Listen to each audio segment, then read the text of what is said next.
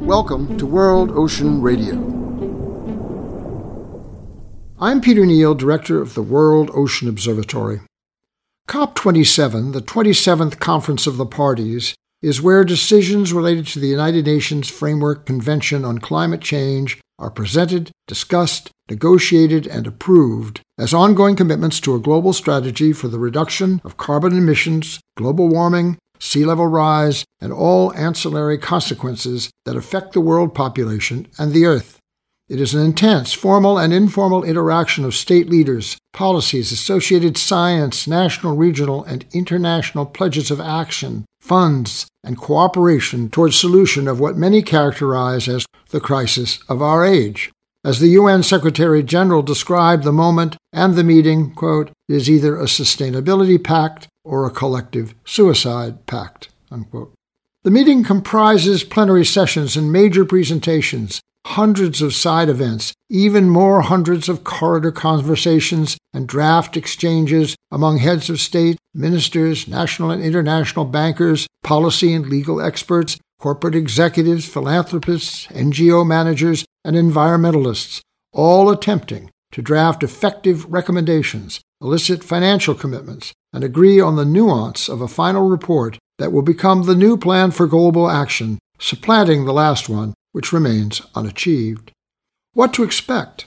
One can take a cynical approach based on past performance when pledges have been made, both specific goals to be met and funds to be invested, that have eroded as a result of some hypocrisy, or more politely, a predictable lack of original intent, a global pandemic, an unexpected war in Europe, an ensuing threat of world inflation and economic hazard. The core of it all is energy, oil, gas, and coal, on which the world economy has historically depended, and the diminished consequence of which is at the center of global climate strategy. Chinese dependence on coal and European dependence on Russian oil are key.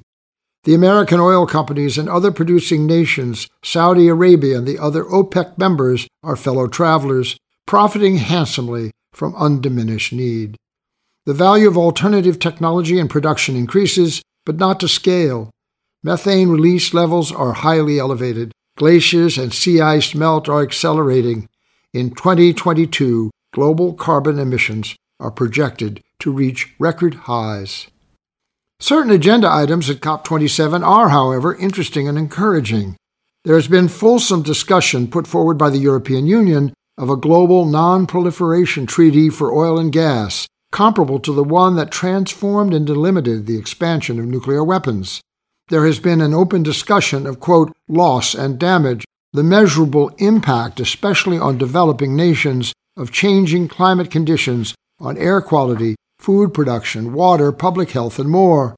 How and by what means might rich nations reimburse or repair the devastation caused elsewhere by their culture of consumption and abundance?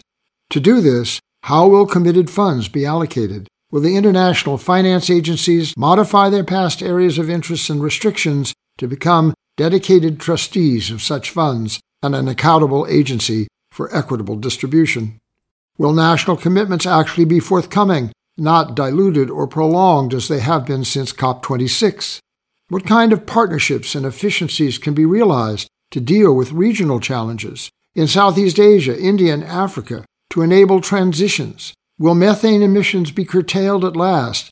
Can carbon markets become real? Can greenwashing of projects be controlled and protected? Public awareness exposing investment products that aren't what they say or fail to do what they claim. The conference of the parties is a fascinating, complicated thing, combining science, policy, vested national interests, private agendas, and citizen demand into a public declaration of intent a detailed set of aspirational exigencies and specific actions that must be taken. The final communique will make for subtle reading. Truth will be in the details. The details will be a function of actual funding received. Funding received will determine the actual steps taken in a timeline of one year, one decade, one global transformation that will be measured for success incrementally by COP28 to be held in Dubai United Arab Emirates next November, and by those conferences of the parties that follow. Sustainability or suicide? That's the question. We will discuss these issues and more in future editions of World Ocean Radio.